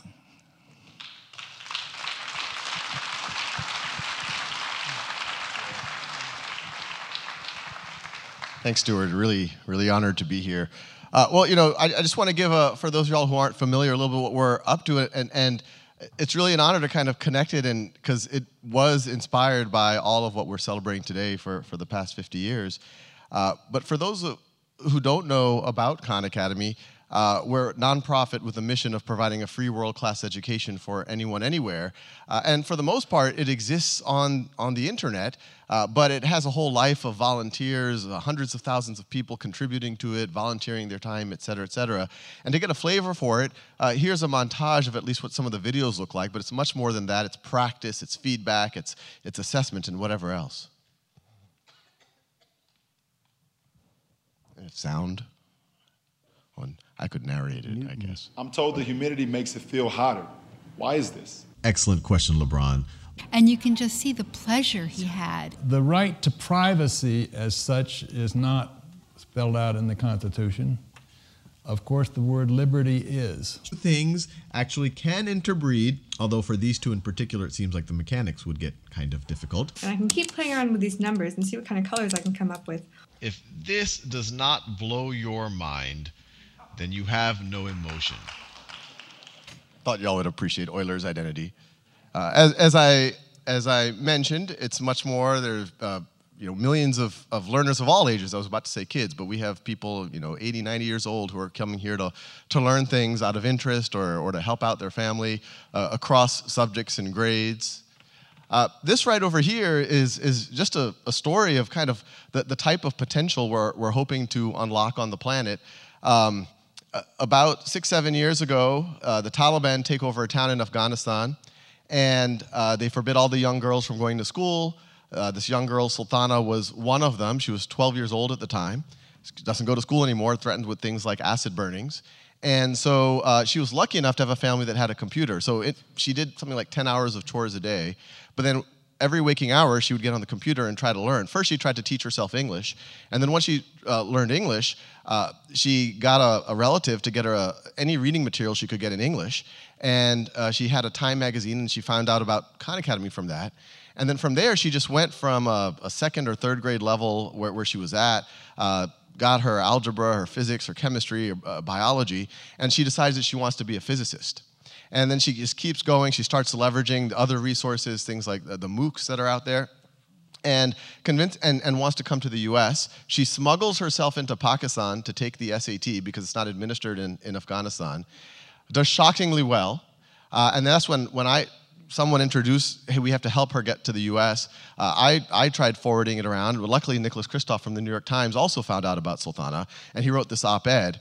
And what's incredible, and just shows you the type of potential that, that's starting to get unlocked in the world, is that after this, Sultana got political asylum and is now doing physics research with one of the with a Nobel Prize winning physicist at MIT.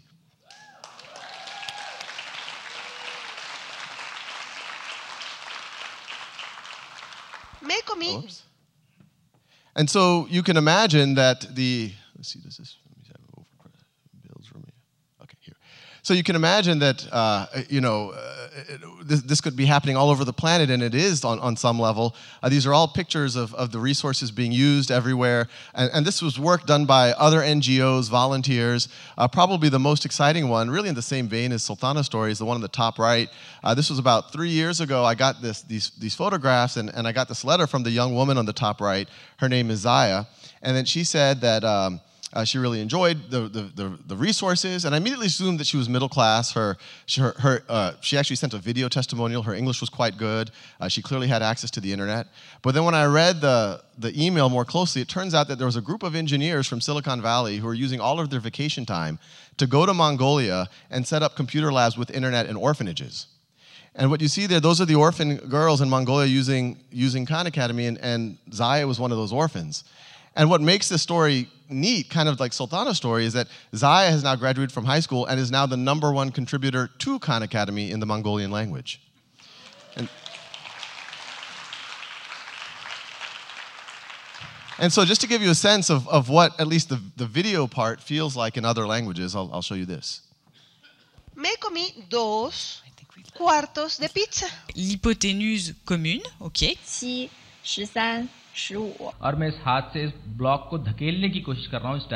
توجد قطعتين من معدن النحاس والزنك P R به توان دو ضرب داره הגיעה הנקודה שבה שוק הסיום של הזווית חותכת את מעגל היחידה. ili muweze kuelewa na kuweza into yokuqala ekufuneka siyazi kukuba kubani 16 bölü 16 1'e eşittir. Muitas e muitas e muitas outras coisas importantes. I'm Zaya from Mongolia.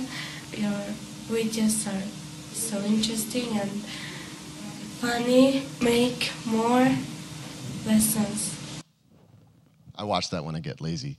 Uh, so th- this is kind of the, the start of what we're trying to do, and, and really just with, with all of the thousands of stakeholders now, Khan Academy is, is clearly much, much more than, than just me. Um, uh, really, in the same spirit of the whole Earth catalog, uh, empower every person on the planet and, and try to make education really a, like clean drinking water or, or basic shelter and, and just a, a human right. And so, with that, I'd love to. That was great. Oh.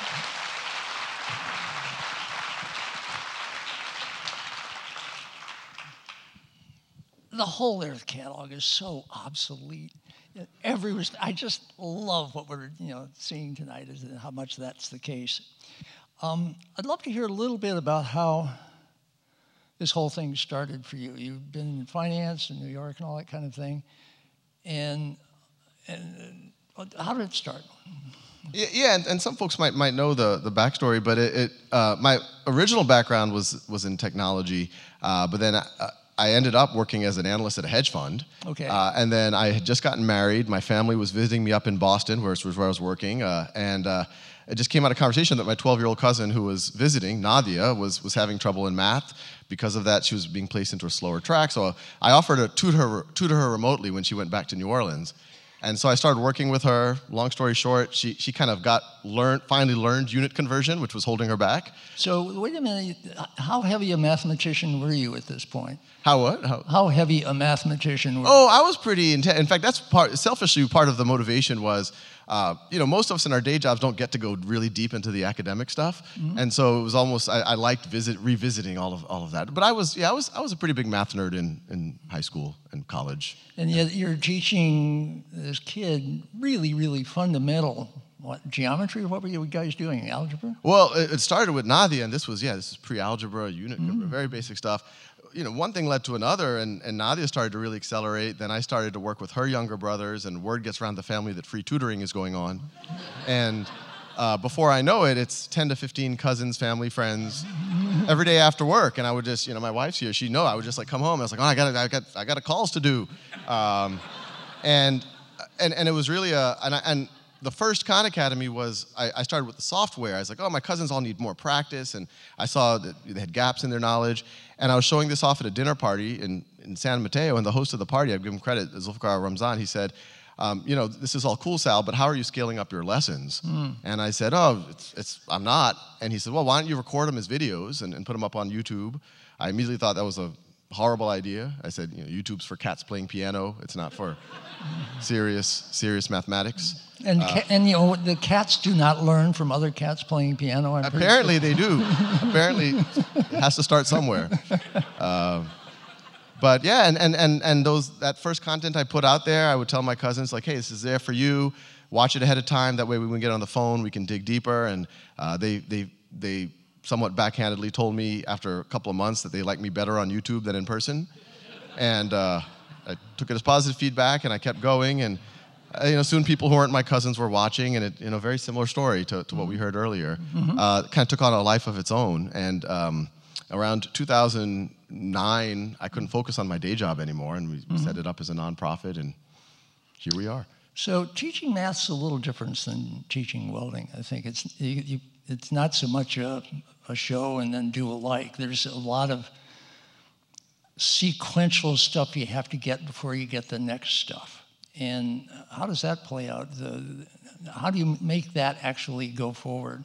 I, I think yes and no. I think that's prob- part of the problem of, of how traditional education handles math or frankly science is that Mhm. they kind of teach it as a series of things to know or as a series of steps and for sure it is that Mhm. but it is there's a certain art to it and there's a certain and i think there was it was it was luck frankly that, that that first content i was making it for my family and so i was very you know we've been talking about uh, being open to just showing mistakes Mhm. so uh, there's there's a certain charm, I guess, of some of the the early and even now where I- would actually try to solve the things in real time. They weren't planned, Mhm. and so uh, you see me go down a path and say, "Oh wait, wait, that's not exactly right," or I, I made a little error, and I get all sorts of letters from people now. Some people who are you know adults saying, "That was the first time that I my anxiety went away because I realized that."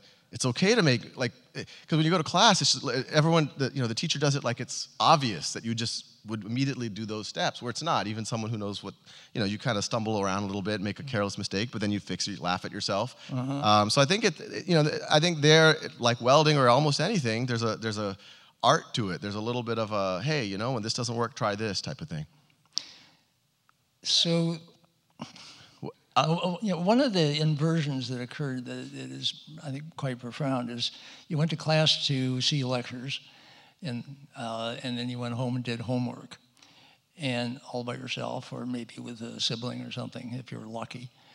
Uh, and what you did is basically arrange it so that the kids go home and see your lectures, and then they come back to class. And, and how does that work? What do they do back in class? Yeah, yeah. And th- this wasn't my idea. This is um, teachers started emailing me and saying, "Hey, you know, that was a really good, you know, or a respectable thing."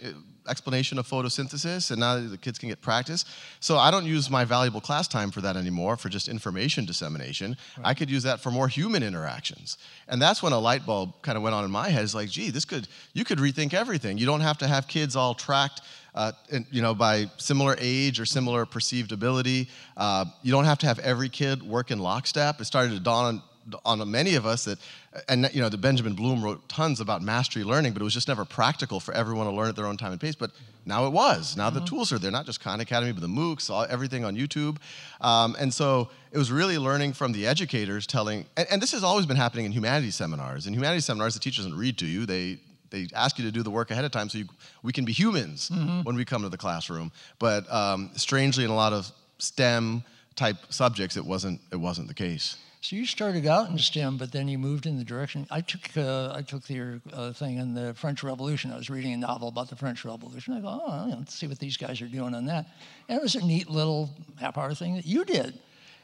Well, yeah, no, and that's part part of the selfish motivation for me is I- I get as part of my job uh, i- i- is I get to dig deep into things that when you're learn it the first time in school, you're under pressure. You don't have to. And I'm like, I want to learn about the French Revolution, and now I can I have a, a medium to say, oh, that is cool, and I can uh, show that, and, and hopefully there's some you you know people like that because it's not coming from someone who just you know has known this stuff for 30 years at like the back of their hand. It's someone who's discovering, and we kind of uh, discover discover things together.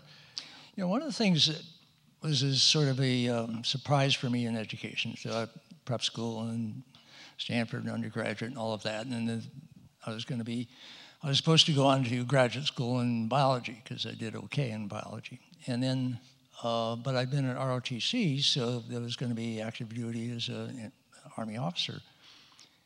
And I could have cut that short and gone ahead with some kind of doc and postdoc and all that stuff, but I really didn't want to. And so I did two years in the Army active duty where I learned about training. And training blew my mind. It was this, you know, total equality of outcome situation where you will jump out of an airplane five times at the end of this airborne training course, uh, whether you like it or not, whether you do the homework or not. That's what's going to happen. And uh, you know that that that insistence on outcome, and then just the forcing of it. And I saw the quality of teaching often by black sergeants, of uh, just things like how to down, you know, how to do a parachute landing fall and things like that, was just outstanding. It was, it was, they'd done it a million times, and you could say, well, they're really tired of it. No, they're really good at it. And, and the, the training just knocked me out. It, it, it was the most important thing, many important things I think I learned in the military is that that kind of focus on just getting it right is an amazing thing to impart. Is that part of what is going on with your courses, do you think? Yeah, you know, the, the, central thesis is right now we're, we're living in a world. If, if I asked any of us, you know, what percentage of the population you think is capable of contributing to cancer research or start, starting the next Google or, or um, you know, writing the next novel, most of us will say, oh, well, today it's 1% maybe maybe with the great education system it's 5% hmm. but i think that's because we have some blinders on on what's possible uh, it's based on our experiences where we would go through the system work, working in lockstep we're all accumulating these little swiss cheese gaps because we're all being pushed along at the same rate hmm. and at some point we see a lot of kids hit a wall in algebra class, uh, not because they're not bright, not mm-hmm. because algebra is difficult. It's because they got, had some gaps in unit conversion or calculus was my wall. Calculus is the wall, and it's yeah. usually gaps in algebra, and it, you don't even know it, or physics, and it's gaps in calculus, uh, and. Hmm. We are seeing more and more uh, that if these kids can fill in these gaps, that's what's keeping so it's really it's a you know I, am starting to get more and more convinced it's not just 5% or 10% who can do these kind of be members of the creative class, so to mm-hmm. speak. But I think it'll be 40 or 50 or, or 60 or maybe 100%. And it's almost an imperative that it does get to that world because, you know, we see what's happening with automation and, and the need for physical mm. labor as much in a lot of industries or even information processing. Uh, and, you know, I kind of imagine we need to go to the Star Trek reality where uh, everyone is a explorer, a researcher, uh, a scientist, an artist of, of, of some kind. How soon, please? Yeah, I, I, you know, it's, it's, it's, it's happening faster than I would have predicted. And, and you know, that kind of leads to a, a question for you. You know, would the Stewart, what would the Stewart of 1968 be thinking if, of, of the world today? What, what is beyond uh, 1968 Stewart's expectations and what is a disappointment for 1968 Stewart? Uh, disappointed we don't have space colonies yet. Uh, Jeff Bezos is working on that one. It's, I'm glad to see it. Um, surprise and delight that the population, which had been a, major issue at that point because it was so steep, is leveling off and leveling off pretty quickly, thanks mainly to basically our bodies ourselves, thanks mainly to women really getting control of uh, the re- reproductive capabilities and, and also taking on things like writing poetry on condom packages. Uh, how can you resist that? Uh, I would be grieved at finding out how many populations of wild species are uh, in trouble. They're not going extinct all that rapidly, at least not on continents or in the ocean, but they are on, on islands. But just that the, the um, especially the megafauna keep going down, and my special personal project is to try to bring, help bring all the megafauna back so that the whole world looks like it used to look like, which is it looked like Africa. There was all these big creatures going around. And we've had some successes. So the, um, it looked like the, the California mountain lion, the cougars were going to be gone. They were bounty hunted and uh, they were headed out. They're totally back now. And uh, they hardly kill people at all, unexpectedly. they're not vengeful. Um, they're just careful. And maybe because they were hunted for a long time. So these, you know, there's a negotiation going on with nature that would need a lot more STEM knowledge to really carry through, I think. Um, but that negotiation is taking longer than I expected. And uh, taking on climate with the level of seriousness that it needs to be addressed has taken much longer than I expected. But in 68, hey, remember, I was, you know, a 29 year old, I didn't know squat. Uh, and one of the reasons I did the Whole Earth Catalog is to maybe the way you sort of uh, did some of these courses to learn about them was to, you know, I was saying I'm going to help the people doing communes figure out how to do all these basics they care about. Uh, they didn't know how refrigerators work. They thought you could grow a garden by just sticking a stick in the ground and throwing seeds at it. Uh, and got over that in one season and then either gave up or they actually learned how to do it. Well, I was one of those people who wanted to learn all that stuff. And so the access to tools and skills was my own desire to, to learn those things. Um, but, you know, 29 year olds uh, have a intense, short view of the world. And one of the great things about us getting more older people around, and you'll uh, discover this as you get older, is your um, range of not only personal experience expands, but your sense of participation in history expands forward and back. And the more back, the more forward in a way. And then you start to get comfortable in the long story. And that's uh, sort of what I impart these days. Does that make sense? Uh, no, absolutely. And wh- what do you think if uh, I'll focus more on 1968 Stewart? If 1968 Stewart were transported today, if, if, if he, was he or she were sitting in the audience right now, what do you think they would be focus, focusing their energy on to, to, for the whole Earth? Well, if I was any good and I was still interested in biology, I'd be probably looking at microbial ecology. And uh, Edward O. Wilson gave that answer in his, his, wonderful book, Naturalist, about his history as a scientist. It's one of the best sort of personal biographies of a scientist. Um, and why is that? Do you see there as kind of a, a way to feed the planet that way, a way to energies? What, what is the. Microbial ecology is most of life on Earth and in our own bodies, for, for that matter and it has been it was a black box when I was a biologist in the 50s. Um, you know, the soil was a black box, and basically everything that was very small was a black box. They were just starting to learn about DNA at that point. But now these things are becoming transparent, and and um, you know, with metagenomics, with the ability to to uh, sample any body of water and find out not only who's alive in it, but everybody who lives upstream and things like this. And then uh, get a sense of the genetic variability in any given species population. I was studying population biology, but we were doing it with you know, less than one eye compared to what you really need to know. So the lore density is coming on and I think we're uh, still catching up with that density, which is an interesting situation for us, I think. And I see that we're getting right up to nine o'clock. Do we have a last word or two you'd like to impart? No, you know, I, I just think uh, uh, the, the, the, the, leg, the tradition that you started or, or part of, I think it's only going to accelerate.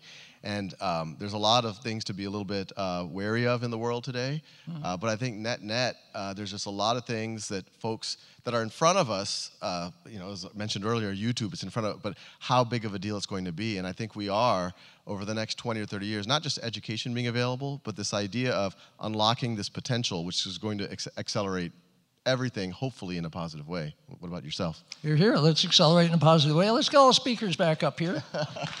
Take a big old bow.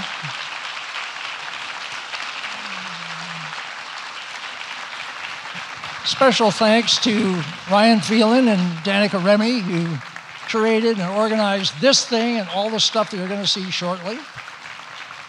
Thanks to the speakers. Thanks to you, the audience. And thanks to the many in the audience and in the next room and who are not able to be here, who made 30 plus years of whole earthness happen. Thank you to all of them, and thank you to you.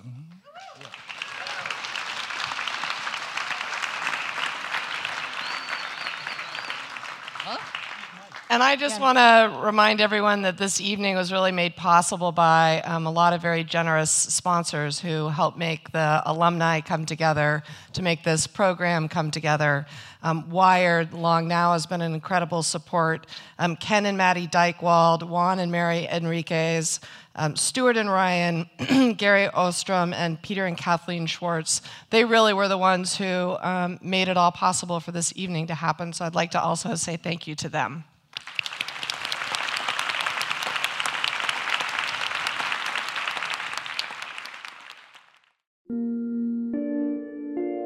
This is Stewart Brand again. If you enjoyed this talk, consider becoming a member of the Long Now Foundation. For less than the price of a book or movie, monthly membership supports this series and keeps you connected to a whole world of long term thinking. Thank you for listening.